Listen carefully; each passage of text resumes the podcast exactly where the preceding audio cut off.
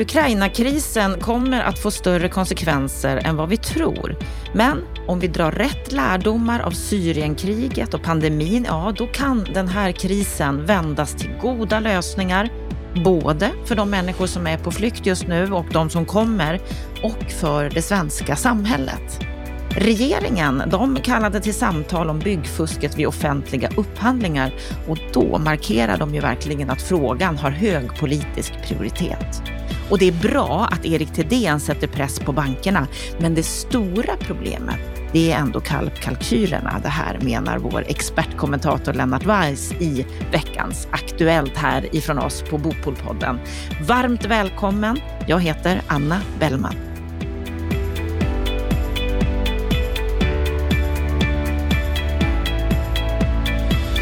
Vi börjar veckans Aktuellt med det fruktansvärda läge vi befinner oss i just nu med kriget i Ukraina. Vad, vad betyder den här krisen för bostadsmarknaden, Lennart Weiss? Ja, det är ju väldigt svårt egentligen att bedöma eh, så här tidigt in i den här konflikten.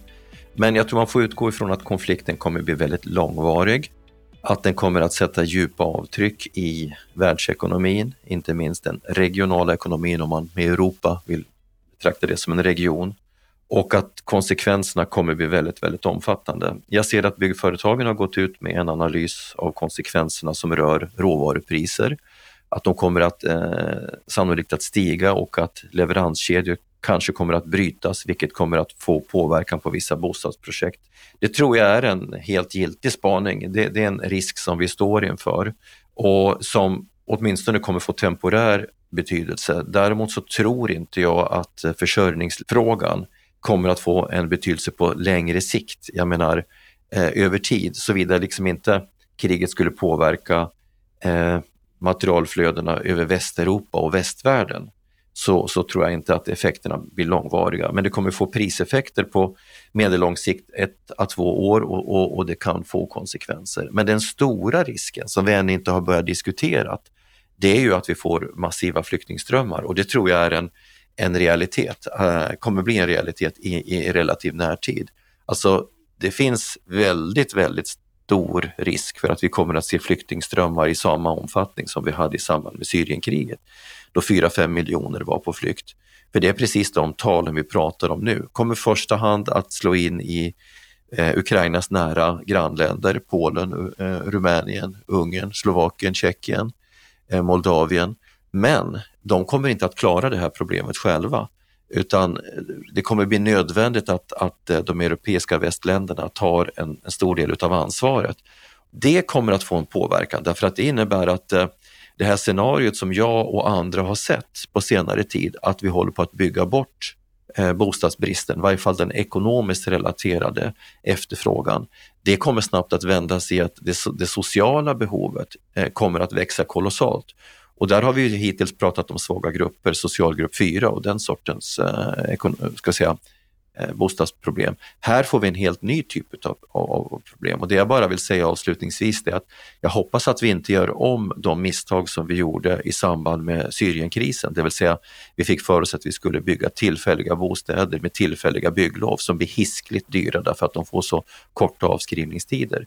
Utan vad jag tycker att man ska göra nu, det är att förbereda sig för, för temporär lagstiftning som gör det möjligt att korta planprocesserna radikalt, det vill säga kortsluta PBL och bygglovslagstiftningen, ge tydliga beting åt kommunerna att planera för, för att snabbt uppföra eh, en stor mängd bostäder och att eh, staten sen hjälper till med kreditgivningen på olika sätt så att vi snabbt får igång byggandet av långsiktiga bra bostäder som det långsiktiga samhällsbygget kräver. Vad det, vad, vad det handlar om för volymer, det vet inte jag.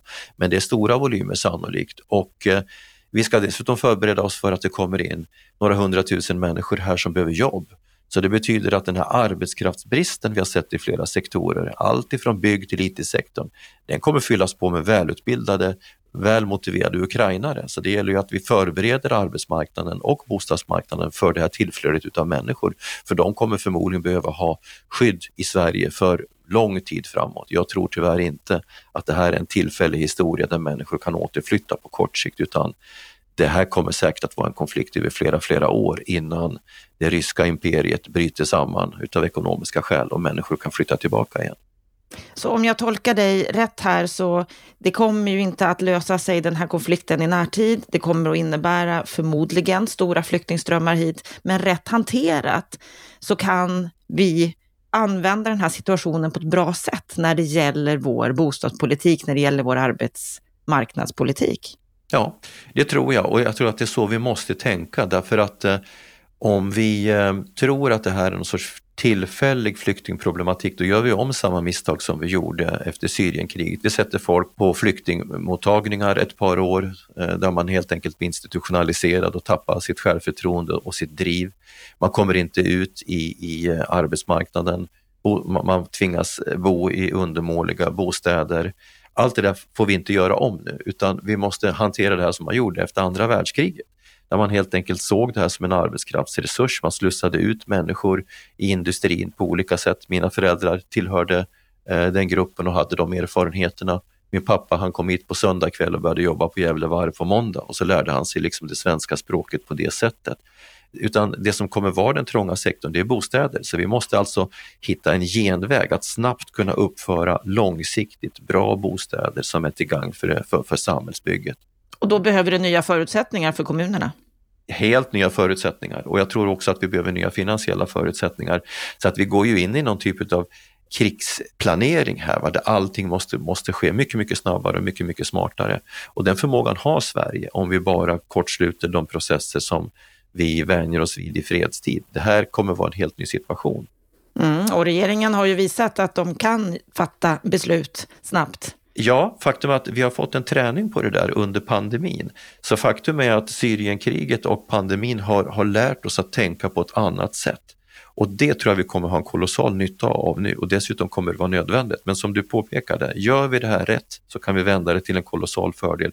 Både för de här människorna som är svårt nödlidande och undersatt under svår stress och det svenska samhället. Och, och, det är det bästa vi kan göra både för de här människorna och oss själva. Och för att på lång sikt återigen bygga ett starkt Europa. För på, förr eller senare så kommer eh, de här människorna eh, vilja flytta tillbaka. Eh, I varje fall de som har ett liv att flytta tillbaka till. Men jag menar, förstå själv hur många familjer som kommer vara utan sina familjefäder. Mm. Och som kanske inte kan flytta tillbaka av det skälet utan de, de, de tvingas skapa sig en ny framtid i Västeuropa. Ja, det är en förfärlig situation som gör ont i både kropp och själ. Men eh, det gäller liksom att snabbt acceptera att läget är sånt och anpassa sig till det. Mm. Ja, det, det, är fruktansvärt och exakt vad det innebär, det är ju jättesvårt att, att sia om det. Bostadspriser är någonting som många funderar på i de här tiderna. Hur kommer den här krisen att påverka när det gäller det området? Och där har SBAB gått ut i en artikel i Affärsvärlden att Omvärldskrisen har inte satt större avtryck på bostadsmarknaden. Det är väldigt tidigt att gå in och säga vad det här kriget kommer innebära för, för bostadspriserna. Men de har tittat på januari och februari och menar att lägenhets och småhuspriserna de har fortsatt att stiga på bred front. Att de återigen är uppe på all time high. Det är alltså SBABs och Bolis prisindex som visar detta efter den nedgång som, som vi såg under senhösten. Vad säger du om deras prisindex här? Ja, alltså den, den läser ju av läget här och nu och det är klart att eh, de bostäder som är på väg ut, om vi pratade om nyproduktionsmarknaden, de, de priserna är ju satta sedan länge. När det gäller successionsmarknaden så tror jag att det helt enkelt är så att vi har ännu inte tagit in och, och kanske inte heller sett effekten av det som har skett i Ukraina. Men det är klart som sjutton att om råvarupriser stiger, då kommer ju de förr eller senare landa i konsumentledet. Eh, så fungerar det bara. Och Eh, rent allmänt, om inflationen stiger nu på flera områden så brukar det få till följd att, att eh, också räntorna stiger. Å andra sidan så kommer ju det finansiella eh, systemet nu att eh, eh, sättas under tryck och det kan leda till två olika saker. Jag menar, en allmän känsla utav risk brukar innebära att finansiärer vill höja sina riskpremier och det brukar innebära ett tryck uppåt på räntorna. Det får också konsekvenser då på, på bostadsefterfrågan och bostadspriser. Å andra sidan så kan man ju säga att i ett sådant läge vill ju centralbankerna stimulera efterfrågan och hålla tillbaka räntorna. Eh, och, och, det är ju väldigt motsägelsefullt att vi skulle ha låga räntor och, och hög inflation. Jag är inte nationalekonom så jag kan inte bedöma det här fullt ut men, men, men eh, vi har ju på något vis en helt ny situation som är väldigt, väldigt svårbedömd. Eh, det jag tycker är den största risken om vi pratar om bostadspriserna, det är om börsen faller radikalt. Den har fallit ungefär eh, 12-15 procent sedan årsskiftet i Sverige. Men skulle det börsfallet fortsätta neråt, eh, då, då är det klart att då påverkar ju det hushållens finansiella tillgångar. Och det vi ju vet eh, om bostadsmarknaden det är att det är två faktorer som påverkar bostadspriserna. Det ena är hushållens finansiella tillgångar och det andra är, är deras disponibla inkomster. Och det tredje om vi lägger till det, det är ju ränteläget. Så att skulle, skulle eh, börsen falla och räntorna visar tecken på att stiga, då kommer bostadspriserna att sjunka. Eh, och till det kan man ju ta den faktorn som Robert Boye själv har fört in, permanent stigande energipriser. Det får också en påverkan. Så att just nu är vi inne i ett läge där väldigt, väldigt eh, mycket svårbedömt och eh, det kan ju i sin tur påverka eh, riskaptiten hos de som ska bygga nya bostäder. Så att eh, ja, vi kommer ha ett väldigt stort behov av att följa makrovillkor, makrofaktorer under de kommande veckorna, månaderna, för här kan det ske stora förändringar som kan också få stora konsekvenser. Men just nu så, så verkar människor mer leva med, med sikten i backspegeln och då är det fortsatt all time high och det puttrar på. Men det kan förändra sig väldigt snabbt och det ska man eh, skapa beredskap för. Vi ska gå vidare till ett specialmöte som regeringen kallade in till igår. Det var ett rundabordssamtal om LOU, Alltså hur kan man göra för att minska fusket vid offentliga upphandlingar? Det var civilminister Ida Karkiainen och eh, Johan Danielsson, bostadsministern, som kallade till detta möte. Och du var inbjuden Lennart.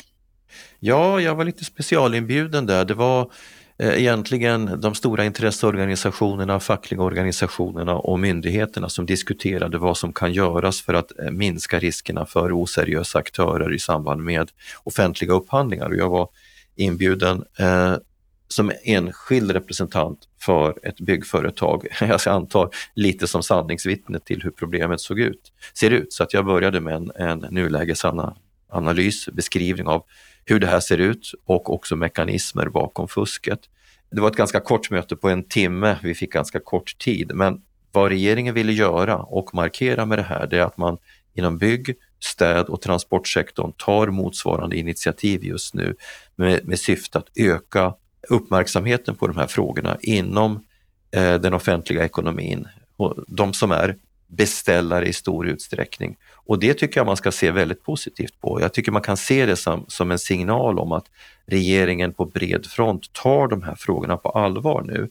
Och eh, jag upplever också att det fanns en seriositet, ett allvar i deras egen deras eget eh, beteende under mötet som visade att det var allvar. Nu var det som sagt väldigt eh, fragmentariskt och ytligt men det blev lite friktion i mötet ändå kring, kring några väsentliga aspekter som rör lagstiftning, beställarnas ansvar, parternas ansvar och så vidare som jag tycker är bra det, var det som blev mitt eget inspel i det hela, om jag bara kort ska kommentera det, det är att det behövs ju verkligen ett strukturellt angreppssätt på de här frågorna. Det är lätt att lista en katalog med åtgärder, men de måste sorteras upp i lagstiftning, i riktlinjer för effektiva kontraktsvillkor, i kompetenshöjning, i uppbyggnad av fungerande kontrollverktyg och sen behövs det ett antal institutionella stödmekanismer som tydligare riktlinjer, ägardirektiv och regleringsbrev. Jag tycker man borde införa ett obligatoriskt krav på skattekort för utländska medborgare som är här på utstationering. Man behöver i praxis få möjlighet att förkasta orimligt låga anbud. Men är regeringen öppen för det, för de här konkreta åtgärderna? Upplever du det? Ja, eh, jag upplever det, men, men just nu så är man ju, du vet alla problem börjar att man först är i förvirringsfas, eller hur? Va? Mm. Va, va, hur ser det här problemet ut? Och så vill man, måste man bena i det. Och så måste man bena i vad man har för handlingsalternativ. Och så måste man få en lista med åtgärder och sen så börjar man liksom få igång maskineriet. Det regeringen har gjort på nu, nu helt nyligen, det är ju att tillsätta de här regionala centrarna för, för myndighetssamverkan för att liksom samordna arbetet mot fusk och kriminalitet. Och det är en första åtgärd för att organisera arbetet. Så är regeringen öppen? Ja, Anna, det är de. Och nu behöver de hjälp, konstruktiva råd hur de ska agera på myndighetssidan. Men jag vill till dig och lyssnarna betona samma sak som jag gjorde igår. Det myndigheterna kan göra, det är att se till att de offentliga beställarna och de myndigheter som hanterar det som är föremål för myndighetsbevakning, nämligen kopplat till, till skatter, sociala villkor. Där kan man göra mycket. Men observera när det gäller fackliga villkor, löner, sociala trygghetssystem, det är en fråga för parterna i Sverige. Och där vill jag gärna upprepa det jag sagt nu flera gånger de sista månaderna. Där är parterna långsamma. De, de har vaknat eh, ganska nyligen eh, från, och, och, börjat inse att de har ett eget ansvar och jag menar att det faller ett tungt ansvar på byggföretagen och de fackliga organisationerna inom, inom det här området därför att den svenska modellen bygger på att det är parterna som å ena sidan eh, reglerar villkoren men det är också parternas villkor att, efter, att, att säkerställa att villkoren uppfylls genom övervakning och kontroll. Och där har man fortfarande i stort sett allt att göra och, och, och, och eh, ett väldigt stort beting att ta sig an och det verkar man fortfarande vara väldigt nymånad inför och det är jag väldigt kritisk över. Vi ska gå vidare till en debattartikel som Erik Tedén har skrivit, Finansinspektionens generaldirektör, där han menar att nuvarande regler gynnar banker genom att ersätta dem för kostnader som de inte har. Och han vill ändra reglerna för bolån. Han menar att det i dagens, med dagens regler så är det dyrt att säga upp bolån med bunden ränta för att banken då har rätt till ränteskillnadsersättning. Tanken är att låntagaren ska kompensera banken för kostnader som uppstår när ett lån sägs upp i förtid till följd av att ränteläget har ändrats sedan banken gav lånet. Det vill säga att man ska kunna betala av sina lån i förtid och då får banken en ränteskillnadsersättning för det, vilket han tycker då är felaktigt. Vad säger du om, om det här läget? Ja, de som följer Bopolpodden och Veckans Aktuellt och mina kommentarer om, om eh, Finansinspektionen är ju tämligen vana vid att eh, höra kritik ifrån min sida och det gäller ju Stefan Attefalls sida också. Men när det gäller just kritiken eh, mot bankerna så delar jag eh, Finansinspektionens uppfattning och jag tycker att de har drivit en bra linje i flera år i den frågan. Alltså att banken har en tendens att smyga, smyg eh, vägen, eh, höja sina räntemarginaler och att använda hushållens eh, situation eh, på ett sätt som gör att man eh, gynna sin egen avkastning och ränteskillnadsersättningen är ju ett exempel på det. Sen är det ju ett ganska knepigt resonemang i och för sig också va, som man bör ta i beaktande. Jag ska inte ta bankerna i försvar på det sättet men man ska ju ändå ha klart för sig att när bankerna binder ett lån så terminsäkrar de ju sig också på, på kapitalmarknaden, det vill säga ett lån med ränt, längre bindningstid har ju andra villkor än ett lån med kort bindningstid. Det är helt enkelt olika delar utav den finansiella obligationsmarknaden. Så att bankerna i någon utsträckning måste kompensera sig, det har jag förståelse för. Men jag tror som Thedéen att ränteskillnadsersättningen är för stor. Och sen om man ska problematisera det här ett varv till så Ingves och Thedéen vill ju att hushållen i större utsträckning ska ta bundna lån och vi vet ju också att om hushållen tar bundna lån eller om de tog långa lån och bankerna tog hänsyn till det eh, i sina kalkyler, då skulle ju hushållen få en kalkylmässigt mycket lägre boendekostnad och då skulle ju faktiskt fler kunna eh, ta ett bostadslån och få sitt bostadsbehov löst.